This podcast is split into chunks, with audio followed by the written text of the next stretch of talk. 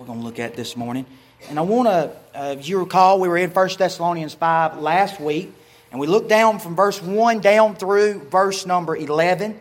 And uh, we preached on about the day of the Lord and how that uh, the Lord was going to have his day. And uh, I want to remind you this morning there is coming a day when the Lord is going to have his day. And uh, I believe it's sooner now than when we first believed. And uh, we talked about how that there was the, the revelation of that, how that it's not might going to happen, it's not that it maybe will come to pass, but there is going to come a day with a surety and with certainty uh, that the Lord is going to have His day. And we talked about how that there was the preparation uh, for that day and how uh, that we need to be prepared, uh, not for that day in the sense that we're going to go through it, uh, but, but being prepared because we know uh, that if that day is close, soon to be here, we know the first event that must happen is the rapture of the church. And we realize that the rapture of the church is very nigh. I believe it's even nigher uh, than what we even think that it is, that we're going to check up out of here. And then we talked about not only about the, the revelation of it and the preparation for it, but we talked about the consolation of it, how that we could draw comfort for that. And how you remember how we talked about what was the comforting thing about the day of the Lord? Well, it was comforting to the fact of where we were going to be at when that took place. I'm glad we're going to be at, we're going to be in heaven. Amen. And I'm glad we're not going to be here because He's not appointed us unto wrath, but unto salvation. I don't know about y'all, but I ain't one minute upset about the fact that I'm not going through one minute of the tribulation period. Amen. If I haven't told you lately, I want to tell you again, I'm not going to be here, but thank God we're checking up out of here, us that are saved. And I praise the Lord for that. But now, as we go further in this chapter, and this is where the Lord has drew my heart to in verses 12 down through verse number 15 of chapter number 5. Verse 12 through verse 15, this is what the Bible says. And he says, And we beseech you, brethren, know them which labor among you, and are over you in the Lord, and admonish you, and to esteem them very highly in love for their work's sake, and be at peace among yourselves. Now we exhort you, brethren, warn them that are unruly, comfort the feeble minded, support the weak, be patient toward all men, see that none render evil for evil unto any man, but ever follow that which is good, both among yourselves and to all men. Let's go, Lord, in a word of prayer. Pray with us and for us this morning, if you would. Our Heavenly Father, in the precious name which is above every name, at the name of the Lord Jesus, we come before you this morning. Father, thank you once again, Lord, for allowing us to be here in your house. Father, I personally want to thank you for one more time uh, to be able to stand behind this holy, sacred desk. I ask you, Heavenly Father, that you'd help me this morning. I pray, Father, you give me clarity of thought, clarity of speech. Touch me. I need a fresh touch. I pray, Lord, that you'd give me, uh, Lord, a remembrance, Father, of what you've showed me in my studies. Lord, help me, Father, to be able to uh, declare what you've laid upon my heart this morning. I stand at a place, Father, where I do not want to stand alone. I'd rather sit down, Lord, than I would to stand uh, behind this pulpit and not have you. And Lord, I pray, God, that you touch each listener. I pray, Lord, may the word of God go forth in power and demonstration of the Holy Ghost. I pray, Lord God, you help us this morning. May we draw strength. May we draw encouragement. May we get uh, rebuked in the areas where we need to be rebuked. And Lord God, may we be exhorted in the areas where we need to be exhorted. Help us, Father, and we'll give you the glory now for what you do. In your, na- in your Son's name we ask these things. Amen and amen. In these uh, four verses that we looked at this morning, there are two words, they're both the same word, but they're mentioned two different times in this text that caught my attention. In verse number 12, I want you to notice where the Bible says, And we beseech you, brethren. Brethren. That word brethren caught my attention. It's mentioned in verse number 12 where it says brethren, but it's also mentioned in verse 14 where it says, Now we exhort you, brethren. And that word brethren there, it simply means uh, to come from the same womb. Now, I, if my brother was here, I could look at you and I could tell you uh, that he was my brother because we came from the same womb. But when we look in the Bible and what the Bible talks about here in 1 Thessalonians chapter 5, when it mentions uh, that word brethren, he is not talking necessarily about the physical family, but rather he is talking about the spiritual family. When you look at the word brethren, it was one of Paul's favorite favorite names for believers. If you, he used it at least 60 times in his letters. And in just alone in the book of 1st and 2nd Thessalonians, he used the word brethren 27 times. And so it was a word that he used uh, many times. It was a word uh, where he would uh, describe uh, the born again believers. He would describe those that had the Spirit of God. He would use it as a word that with those that possessed God's nature. And can I say to you this morning, if we're saved, if you're saved, washed in the blood of the Lamb, that's the only way uh, that you can be saved. Somebody say amen. If you're saved, thank God we may not be of the same earthly family, but if you're saved just like I am, we are a part of the same spiritual family. We know, speaking naturally, my last name is Cannon, and we've got a handful of Cannons in here, not as many as we do Holtze's. I think about we go around the room and we can think about the different names, and, and though we're not physically of the same family, but thank God we are that are saved are a part of the family of God. And in these few verses we've read this morning, Paul, I believe, is talking about some things that goes on in the family. And as I looked at this, this is the thought the Lord gave me on this thought, and this is what I want to preach on, on it's all in the family. It's all in the family. I believe Paul emphasizes three different things within these four verses that I believe we can find in every family that's in the family of God. There's only one family, right? There's not a family of God over here. There's not a family of God over there. But if you're saved, we're all a part of the same family. And so when we look at this, this word brethren, I want to show you three different things about it's all in the family. I believe you'd agree with me this morning that every family, physically speaking, every family has different types of people. In every family, there's those that's got problems. Some got more than others. Amen? Y'all help me this morning. Some got more problems than others. We all would agree with this, and I know most, a lot of y'all are family, so y'all just to have to maybe say amen lightly this morning when I say this. But we know there's those family members that you like see coming. And unfortunately, there's those family members that you like to see go. Y'all with me? And there's those that are an encouragement to you. And unfortunately, there's those that ain't so much. There are those that has the, the gift of bringing cheer into the room. Then there's those that's got the gift of, well, bringing everybody down. Amen? There are those that knows how to bring the family together. But then there's those, unfortunately, that knows how to draw a wedge between the family. And I found that that is so in the physical family. I also have found that it is true in the spiritual family. For I find that in, yes, the physical family, everybody, though they may be of the same blood, have different personalities about them. I have found in my family some like different things than others do. Some like to hunt, some like to fish, some like to do both, some like, don't like to do either one. I have found that many have different uh, things, different types of food, different types of things. And let me say this though we're in the same family, physically speaking, we're all different. And I have found that that's true in the spiritual family. Can I say that though we're from the same womb, spiritually speaking, we're washed in the same blood? If you're saved, you got the same royal blood flowing through your veins as I do as a child of God. But every one of us are different. We know that another word for the family of God is the body of God, body, the body of Christ.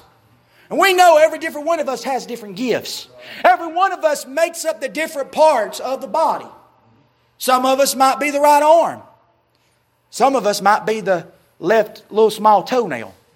But every one of us are a part of the body of Christ. We're all a saved or part of the family of God.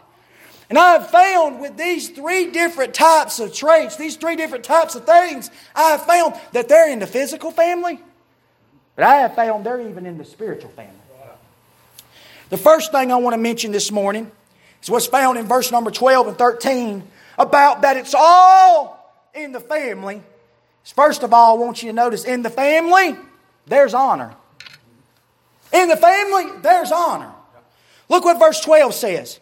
It says, And we beseech you, brethren, know them which labor among you and are over you in the Lord and admonish you. Look at verse 13.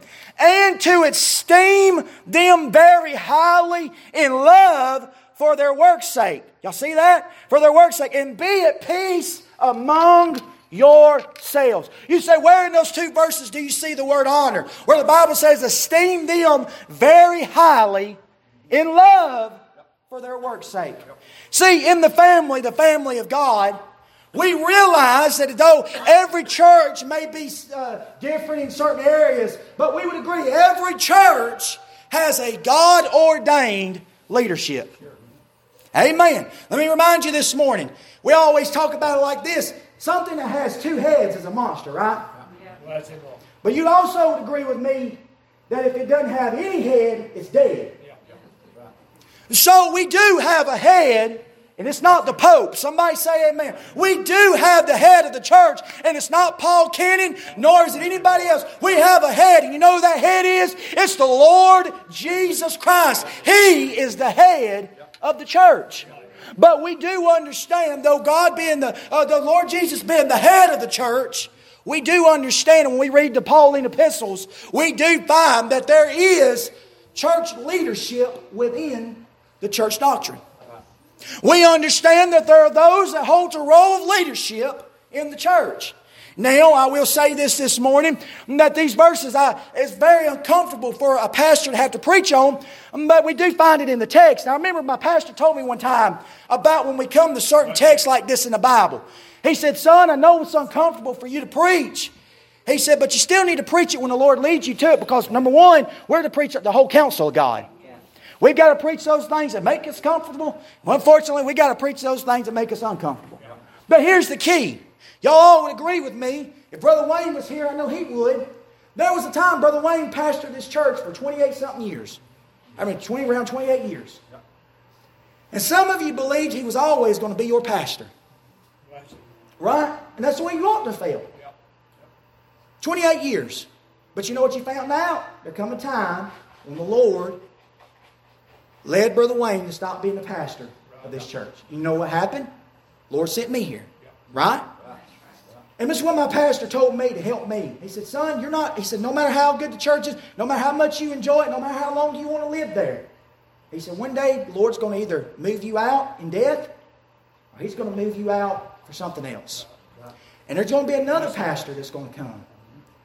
And he said, so don't look at it as so much as you preaching it for them to you, but rather preach to them because, first of all, it's in the Bible. But second of all, looking at, hey, if this church is always going to be a biblical church, it's always going to have a pastor. But, the, but, but let's say like this well, leadership just doesn't go to the pastor. But we know there's other areas of leaderships in the church. We've got deacons, amen. We, we can talk about, we've got Sunday school teachers who are the leader of that Sunday school class. We've got those who work in youth ministry. You know what they are? They're the leaders of that ministry that God has put them over. We've got leadership all in the church. And can I just say it like this this morning? In every family, there's leadership. We understand there's a God ordained leadership within the home. We know that the husband is the head of the home. Not yet like this. I know it ain't politically correct. I know the feminist movement don't like it. I don't really care what Nancy Pelosi, Hillary Clinton, or any of that crowd's got to say about it. I ain't getting my theology from them. I'm getting it from the Word of God. And we find out that the man is to be the head of the home and the woman is to be the heart of the home. The woman, though she's not second class, She's not the doormat for him to walk on. She's not a trash can for him to, or a dirty clothes basket for him to dirt, throw his dirty laundry on. No. But he, she's to be the supporter. She's to be the heart of the home. She's to be the one that supports and follows her husband. Now, I understand every home, unfortunately, is not like that. I understand there's some men that are not saved. There are some men that are not spiritual. And you know what will happen? That woman will have to take that spiritual load upon herself. Now, I understand that's an uncomfortable thing. But we do know how God set it up. God set it up to where the man is to be the leader of the home. I had one woman tell me one time, she said, she said, Brother Paul, she said, the husband might be the head, but the woman's the neck. And the head can't turn without the neck. We find that to be true, ain't it? Amen? But we know God's got an ordained role in the home. And just like in every family, it's also in the church.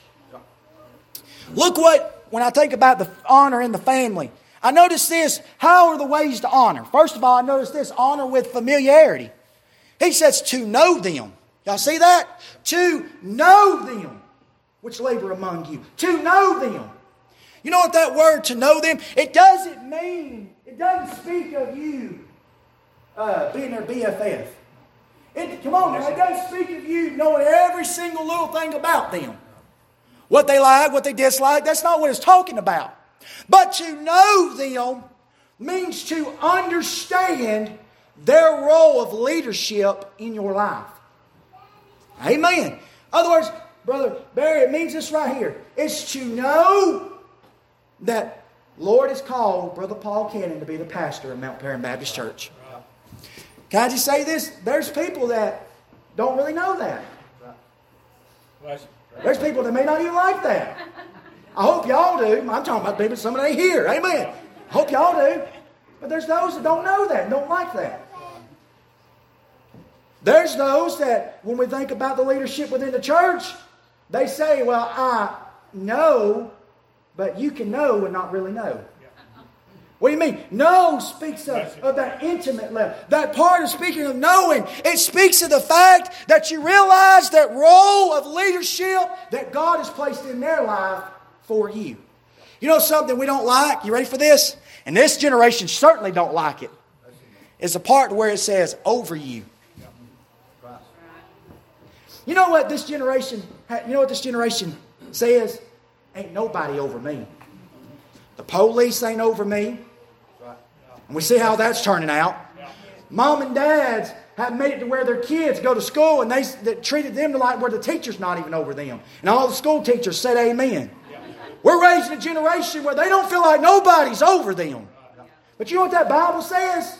To know them that are over you. No matter where you go in life, there's always going to be somebody that's over you. When you work that job, there's a supervisor that's over you. When you work that job, you may be the supervisor, but that job still has a boss. And you know what I found out? That boss is over you. When you go to school, you've got a teacher. You may be a teacher of that school. You know who's over you? It's the principal. You've always going to have people that are over you. It's leadership. And it's true within the church those that are over you. I didn't ask for that. I tell people, I didn't sign up for this. I got drafted. Amen. But the Bible does say the one uh, that uh, desires the office of a bishop, he desires a good thing. I, I, didn't like it, but you know what? The Lord Jesus put that like in me. Amen. But over leadership, over. I didn't. I didn't write it. That's what the Bible says. You're to be familiar with them. Let me ask you this this morning. You ought to be familiar with the leadership of Mount Paran Baptist Church. I'm not talking about knowing what their favorite food is, even though that is a plus. Somebody say, all, all leadership said amen. Amen, that is a plus. I certainly don't want you to make something I don't like. Amen. But it means to know. And who to agree with me, when you truly spiritually know that, there also will be that reverence and respect that will come from that the familiarity of the honor. How about this? We find that there is the favor in this honor. Listen we said esteem them very highly in love for their work's sake. That word esteem them very highly in love for their work's sake means to consider, means to count, to think on, means the leadership, treat the leadership with respect and appreciation. You know the reason why I believe the Lord led me to have this church to honor Brother Wayne? We're esteeming very highly in the Lord for, for his work's sake. Y'all would agree with me, 28 years, Brother Wayne labored in this church. Right. You know what I feel like? We're esteeming him very highly in the Lord. That don't mean God's done with him, but we're still to pay reverence and respect to him. I believe it's a good, I believe it's a good thing for Mount Paran Baptist Church to still show a preacher that's been here for 28 years love and respect. Right. One thing I can testify to anybody that asks me, Mount Paran Baptist Church has been good to my family. Amen. I'm not up here this morning bashing anybody. Y'all have been good to me. Y'all have gone above and beyond, been a blessing to my family, and I think I thank God for each and every one of you. But let me just say, if there ever comes a time that when God calls me off the scene, I pray that day never happens. But if that does come and God does raise up another preacher here, don't just stop it with me. You didn't stop it with Brother Wayne, but treat the same pastor that comes on behind me with love and respect and appreciation. Why? Because it's that God given role of authority that He's put in, their, in your life. Favor. How about this? Forbearance. Paul said this. He said, and be at peace among yourselves. Now, this one right here is a little, is a little tricky. When I was reading that, be at peace among yourselves. When I was studying this, this is how Lord, when I was looking at it, apparently there was those inside this church, and every church has got these. It says it like this. You ready for it? Now, if I was the pastor, I would have done it that way. If I was a deacon, I certainly would have done it that way. You know what Paul was saying? Be at peace among yourselves. Other words, who ought to agree with just because you're thinking it, don't mean you need to say it. You know what I've learned about sheep? Because that's what the Bible refers to us as. As sheep.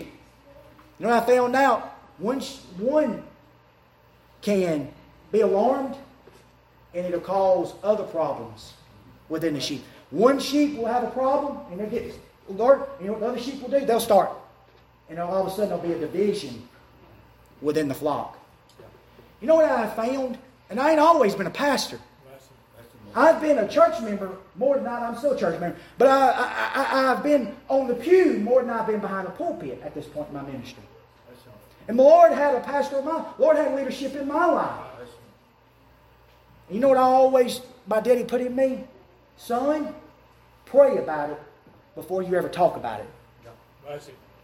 I want to just say this. One thing that will cause division within this church, and I don't, I don't see it this this morning, but it is preventive maintenance, is if you've got a problem with leadership, the best thing you can do is go to the Lord about it first. You don't need to call somebody on the phone and say, hey, what's your thoughts about that? I don't really like that. You know what you're doing? You're causing division. You know what you're doing? You're questioning the authority that God has placed in your life. And you know what you're doing? You listen, I have found this that an older person who ought to know better will call a younger convert and will spread that garbage over to them. And you know what'll happen? It'll cause them to lose respect for the authority that's in that church. You know, there's people that I have found that will never respect their pastor like they should because of what somebody else told them that wasn't true. Amen. Let me say this. The best thing we can do, there will be times, listen, 40 years from now, when the Lord still allow me to be a pastor of this church, some of you won't be here, some of you still will be here. You know what you're going to find out? You know what you're going to find? Out? And you can testify to the leadership that's been here for however many years. There's going to be decisions at times that are going to be made it's going to leave you scratching your head saying, I don't think I would have done it that way.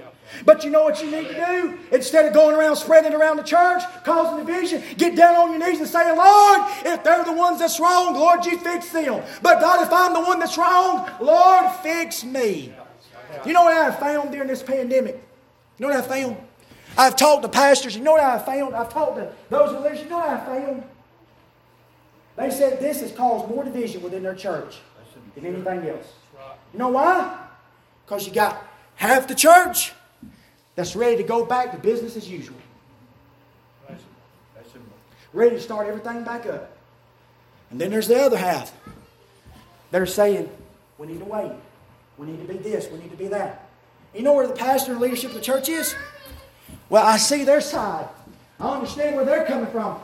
He's ready to go back. But then there's the, the other side over here and said, I understand. What if somebody gets sick and it spreads within the church and it causes a whole lot of problems? And you know what happens? The leadership of the church is chugged to and fro. And you know what I've realized? You can't make everybody happy. And pastors are and leaderships of church are about to pull their hair out trying to satisfy everybody. You know what? It was a good day in my life and I realized I can't satisfy you. No, now listen, God didn't call me here to satisfy you. God called me here because it was His perfect will. And at the end of the day, if I don't satisfy you, but I satisfy God, that's all that matters. Because at that judgment seat, listen, at that judgment seat, it's not going to be the disgruntled members saying, Well done, thou good and faithful servant. No, but rather it's going to be the King of Kings and the Lord of Lords, and He's going to say, Well done, thou good and faithful servant. That's who I'm in this to please. But a pastor is to be tender toward the needs of the church. We called off service a few Wednesday nights ago out of caution. I believe we did the right thing. We're living in some strange days. But you know what? I found that there's going to be those, oh, I'm glad he did that. And there's going to be, I'm glad the church did that. And there's going to be those that's going to say, I don't think we should have done that. You know what? You ready for this? Both are probably right. And again, both may be wrong. But I have learned this. I want to live my life to where I don't have to go back to anybody and tell them I'm sorry. And if I err, I want to err on the side of caution. One man said like this about carrying a gun. They told him one time, they said, You know, you, you, don't, you don't need to carry that gun. You're not going to need it. He said, I'd rather have it and not need it than need it and not have it. I'd rather be careful and not have needed to than have needed to and not been. Y'all with me this morning? Amen. But that's the honor. So, other words, you ready for this? Here's how we're going to say it in Fruithurst, Alabama language. Keep it to yourself. Everybody's got an opinion. You ready for this? And opinions are like armpits. Amen. Somebody's always stinks. We good? Amen. There's honor within the family. But how about this? You didn't like that one, you certainly ain't going to like this one. There's honor in the family, but I found out this. Y'all would agree with me, in every family there's hindrances. Listen to what the Bible says. See if you spot them out, the hindrances in this text. Verse number 13, or verse 14. Now we exhort you, brethren, warn them that are unruly. There's one. They're unruly. Comfort the, here's number two, the feeble minded. Here's number three, support the weak. Here's the other ones, be patient toward all men. For him to say, be patient, that would mean that there was some there that wasn't being patient. All right? Look at verse 15. See that none render evil for evil. So I find within this, there's hindrances in every family. There's hindrances in the physical family, Unfortunately, there's hindrances in the spiritual family. I have found this. There are hindrances within the body of Christ. He ain't talking about lost people, he's talking about saved people. And every single one of us, listen now, every single one of us has the capability to be these hindrances that this verse is talking about right here. First of all, he talks about these hindrances. When he mentions that word unruly, it's those who ramble out of step. I looked that word up unruly. Brother Don, you'll like this one. I looked that word up unruly. You know what I mean? It's a military term. You ready for this? It's those who get out of rank. It's those that get out of step. It's those that get out of line and want to do things their way. He says, those that are unruly, out of step, out of line. Paul tells him, uh, listen, in every family, there are going to be those that are going to get out of step. There are going to be those that are going to get out under the perfect will of God. Hear me and hear me well this morning. You might be in that category that you're a part of this family, but listen, every family has those that at times can become unruly. Other words, they do it like this I know what the Bible says, but this is how I'm going to do it. You know what happens? They become unruly. Preacher, I know that's what the Bible says, but I ain't doing that. This is how I see it, and this is how I'm going to do it. You know what happens? They become unruly. The Bible says, Thou shalt not. You know what they say? Well, I know it says, Thou shalt not, but I'm going to do it because this is how I see it.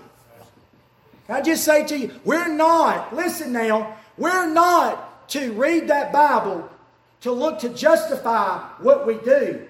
But rather we are to read that Bible to use it as, listen, as a guideline to live our Bible. That Bible is not a book of suggestions, that Bible is a book of commands. And if it says, Thou shalt not, we ought not do it. And if it says, Thou shalt, we ought to do it. And let me say, there are those that in every family that will rumble out of step. They'll get out of the will of God. You know what they'll do? They'll be a hindrance to the church. Probably somebody's popping in your mind right now that you can remember a time when they were falling in line. They were doing everything that God was telling them to do. But somewhere along their line, they got to thinking, this is how I want to do it. This is how I want to be. You know, how many marriages have you seen where God would put somebody in their life and they'd say, this is the one I want you to marry. But they say something like this, I don't want to marry them. I want to marry her. I want to marry him. And you know what happened? They'll marry them and find out they got what they wanted, but they didn't want what they got.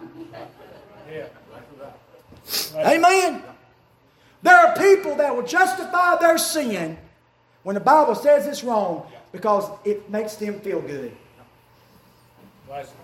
I don't care how it makes you feel. If the Bible says it's sin, it's still sin. And can I say the book of Hebrews 11 says this there's pleasure in sin, but for a season. Sin will make your flesh feel good. Sin will make you feel good for a while. But then there'll come a day where you're going to reap what you sow because God will not be mocked. For whatsoever a man soweth, that shall he also reap. We're living in a culture where they say this if it feels good, do it. Y'all hear me this morning? Some of you look kind of pale.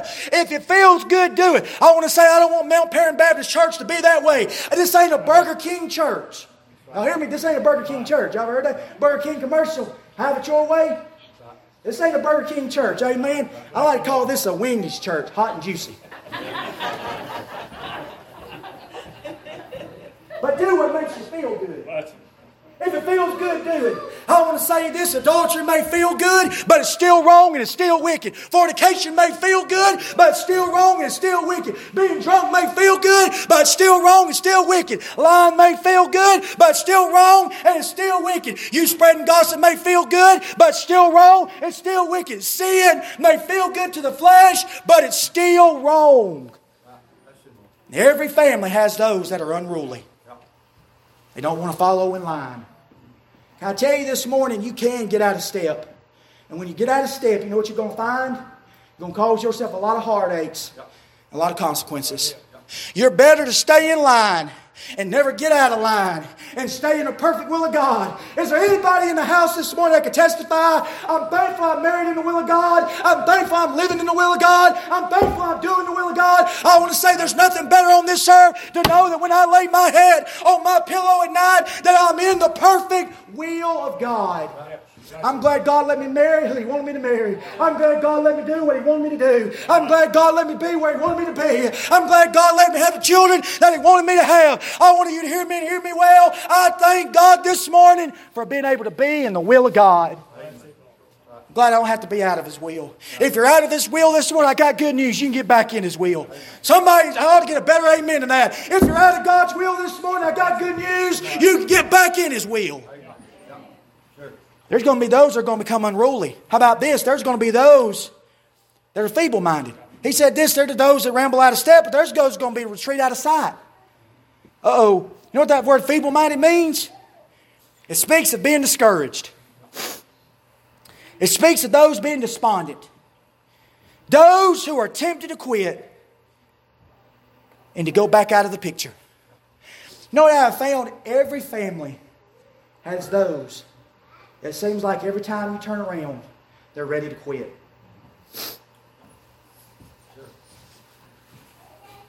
Now, with me this morning? In other words, there's those that, that nothing ever seems to go their way.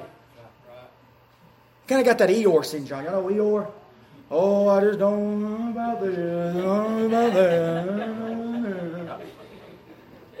Come on now, you don't know about when you see them coming. Oh, Lord, Lord Jesus, help me, Father. I don't know if I can deal with him today. I mean, you know, you know, you're talking about, man, I got me a new dog, and boy, I love my dog, and they say, I got a dog that got killed.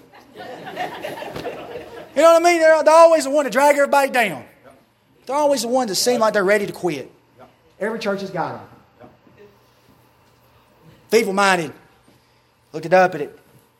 The source, is also could be used as faint hearted. Those who, like, every time you turn around, they're ready to quit. There's also those this morning who are, the Bible says, that are weak. They're not those necessarily that ramble out of step. They're not those that retreat out of sight, but they're those that run out of strength.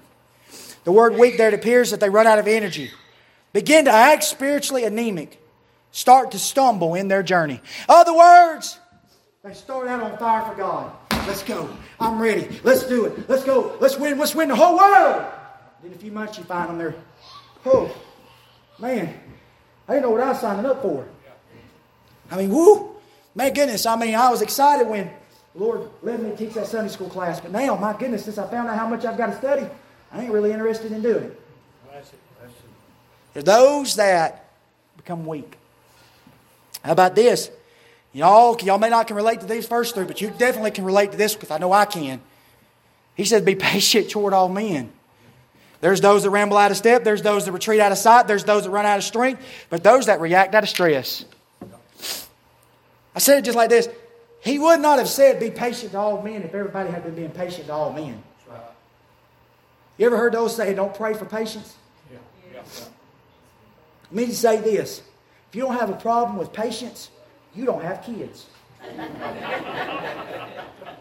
I'm about to tread real easy right here. If you ain't got a problem with patience, you ain't never been married. Andy Griffith said it right. You always gonna be waiting on a woman. hey, amen. Anybody have a problem with patience? Patience is a virtue. Amen. Patience. There's going to be those that are going to be those that's going to react out of stress. You know what I have found? Listen to me. Everybody has a bad day. Everybody has a bad day. But you know what I have learned? If we ain't careful in those bad days, we can act in such a way that it could follow us the rest of our life. I had a car I was coming down the road the other day. I looked in my rearview mirror and I saw a car come flying in behind me. I thought they were going to run into the backside of me. And all of a sudden, there was a car in the other lane, and they swung and almost hit that car, and almost hit my tail end, knowing what would have happened with it raining. I probably would have spun sideways and got hit by another car. You know what happened? You ready for this? I'm about, about telling myself. I pushed my I pushed my horn. Y'all with me? I hit my horn. Yeah. I got mad know what I wanted to do? You know what I wanted to do? I wanted to react out of stress. Amen. But you know what I found? A lot of people have gotten themselves in trouble because they acted spontaneous. He said there's those that are going to react. You know what I found in church? You're going to have people that are stressed out that they're going to react out of stress. How about this? There's those that's going to retaliate out of spite. He said, See that none render evil for evil. You know what that, you know what that mentality is? Every church has got it like this an eye for an eye and a tooth for a tooth. You know what it is? They always take that verse and they say, well, Bible says turn the other cheek.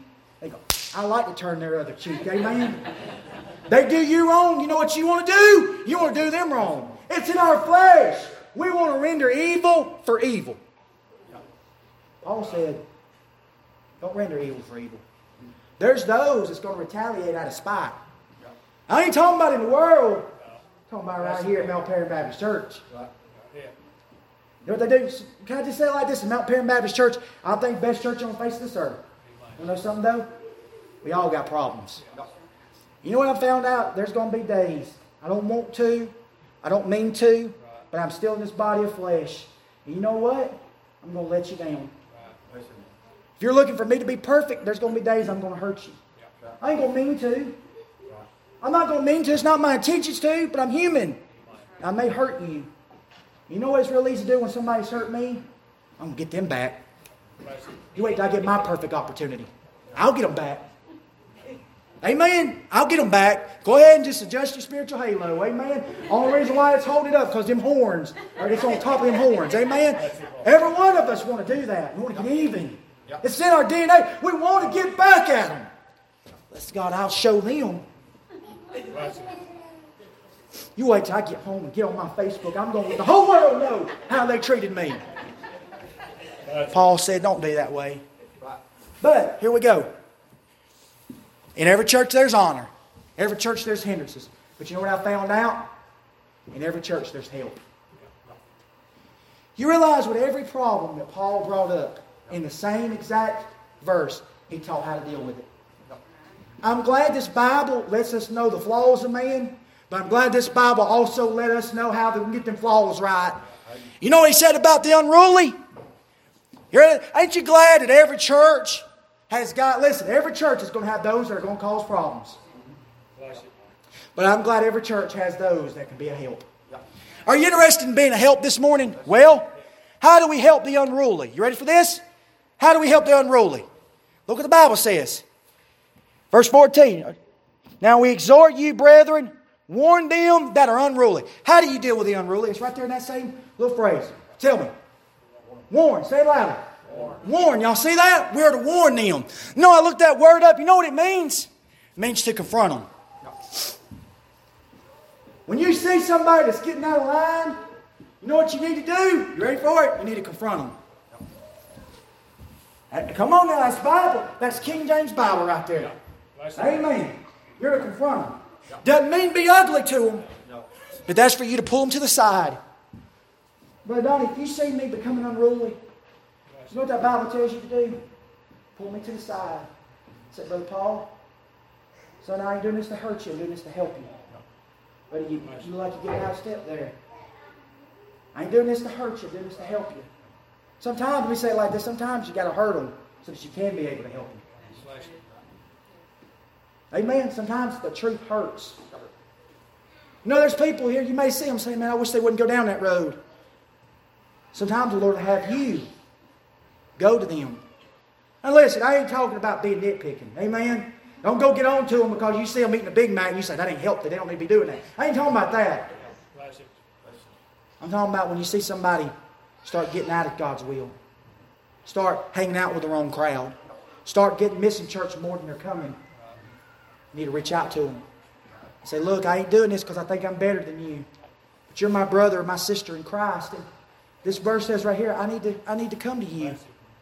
And I need to confront you. The Bible said this, if you got a fault with one, go to him. He says, talks about when you restore. He said, ye which are spiritual. You know the reason why we ain't seeing a lot of restoration in this day? Because we ain't got a lot of spiritual people. Ye which are spiritual. Qualification for you to be able to restore somebody is to be spiritual. Don't go try to get this twig out of their eye when you got an on beam in your eye. Nod your head like this this morning. You know what you do when they're unruly? You warn them. You confront them. How about this? He said this. He talks about those that are feeble minded. You know what he says to them? Comfort them. You know what that word comfort means? It means those who are strong hearted ought to encourage those that are faint hearted. You know what? Every church has got those that got the, you know, the skies are falling, the skies are falling, everything's happening bad. You know what? Those over here that might be more mature in their faith, you know what they need to do? They need to walk over here and say, well, so and so, it's going to be okay, brother. We're going to make it. We're going to make it. Listen, let me tell you about what happened to me one time. And tell them about how God brought you through a valley. Tell them about how God answered your prayers. Tell them about how that though they might have fallen, that they can get back up and God will continue using them. Tell them that their failures don't have to be final. Don't throw them to the side. Don't do away with them. But say, look, come on, brother. Come on, sister. We can make it. By God's grace, we're going to carry on. And I tell you, when you see somebody that's just, I don't know if I'm going to be able to make it, be an encouragement to them. So you can make it. You can make, y'all sure getting quiet this morning. Somebody help me this morning. You can make it. If you're faint hearted this morning, I got good news. We're to make it. It ain't if we're going to make it, we're going to make it. Amen. And let me just say, maybe your faith ain't always like it should be. I know mine ain't. And I thank God there's been times in my life when my faith ain't been where it should have been. God will send somebody by my way to remind me that God is still good and God is still faithful. And God would use them to be an encouragement to me and help me to carry on for the honor and the glorifying of Christ. That's what he says there. How about this? He talked about support the weak. You know what that word support means? It means listen, it means to care. In other words, the weak, those that are like they're about to pass out, those that run out of energy, you know what you do? Run over there. Put your put put their arm around them. Put their arm around them. Pick them up. Come on, we're gonna make it. We're gonna make it. Come on. We're gonna, we're gonna cross this line together. Come on. We ain't time to quit. We got to keep going. Come on. Come on. Can I say every one of us has times that listen, we're going to get faint hearted and we're going to get weak. We don't need somebody to come kick us down, but we need to say, hey, come on, let me put my arm around you. We're going to make it. That's the reason why I like when God leads somebody to go get somebody else to go pray with them. Amen. You better believe that's God telling you to do that. Ain't the devil. Amen. When you know somebody's going through something, you know what you need to do? You need to call there and say, Hey, God called me. I, want to come pray with you. I want to, I want to, I want to bear your burden with you. I want to, I want to call out your name with God together. Let them know you care for them. You know what? You know what Sister Teresa needs right now? She needs to, she needs to know our, the church cares for her. Amen. When my mama died, you want to know what was an encouragement to me? It Was the text messages was letting me know there was a church that cared. When that church, when y'all pulled up and y'all brought that food out, one of the lowest times of my life, you know what I seen? I seen the church when my when the preacher wasn't able to carry on. When I didn't feel like I could take another step. You know what I found? There was a church to come along that said, "Look, we're here with you. You're not in this by yourself." And you know what it did? It encouraged me to keep going on. We need that. We need that. How about this? We're to be calm. He said, Be patient to all men. Can I just tell you this morning? Be patient with new believers. Yeah. Just like somebody was patient with you. Yeah. Uh-huh. Not everybody matures as quick as others. Uh-huh. You know what I get aggravated? One, one of my pet peeves. I don't know what you know one of Pastor Paul's pet peeves. I get so mad with an older generation looks at the next generation and they say, that generation ought to be ashamed of themselves. I agree. I agree. Millennials have got their problems. I agree. But you want to know something? Somebody had to raise that generation.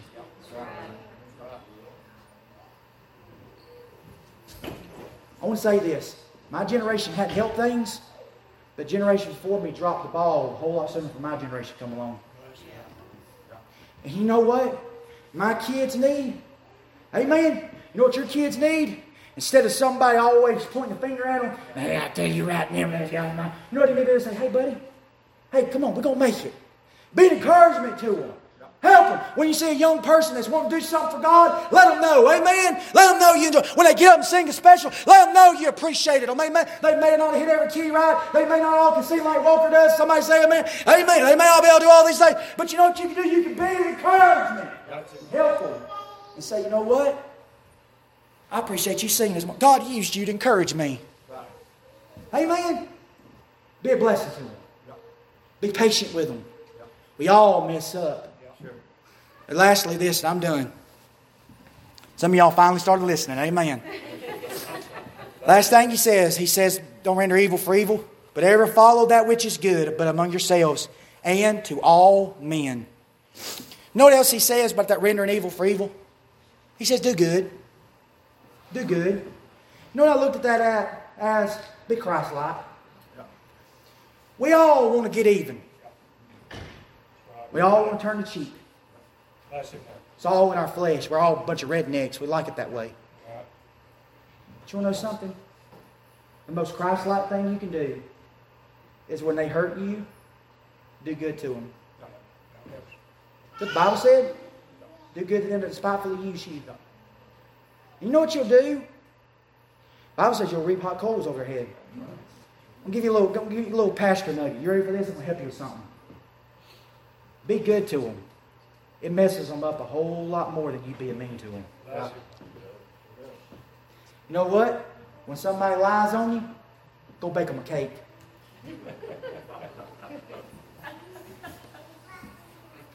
when somebody gets that job promotion you felt like you should have got, be good to them. When, when something doesn't go your way and it hurts you, be good to them. You know, the world understands you getting even. But you know what they can't understand? Is when you've been done wrong, you're still good to them. Remember what Jesus said on the cross? Father, forgive them, for they know not what they do. You know what me to tell you something? Do you realize, listen to this, he said, Father, forgive them, for they know not what they do. Let me tell you what I believe happened right then in heaven. I believe God the Father, Father looked over one of them angels and said, Mark that sin out. You realize at the judgment seat there'll not be no sinner that'll be judged for crucifying his son. Because Father said, forgive him.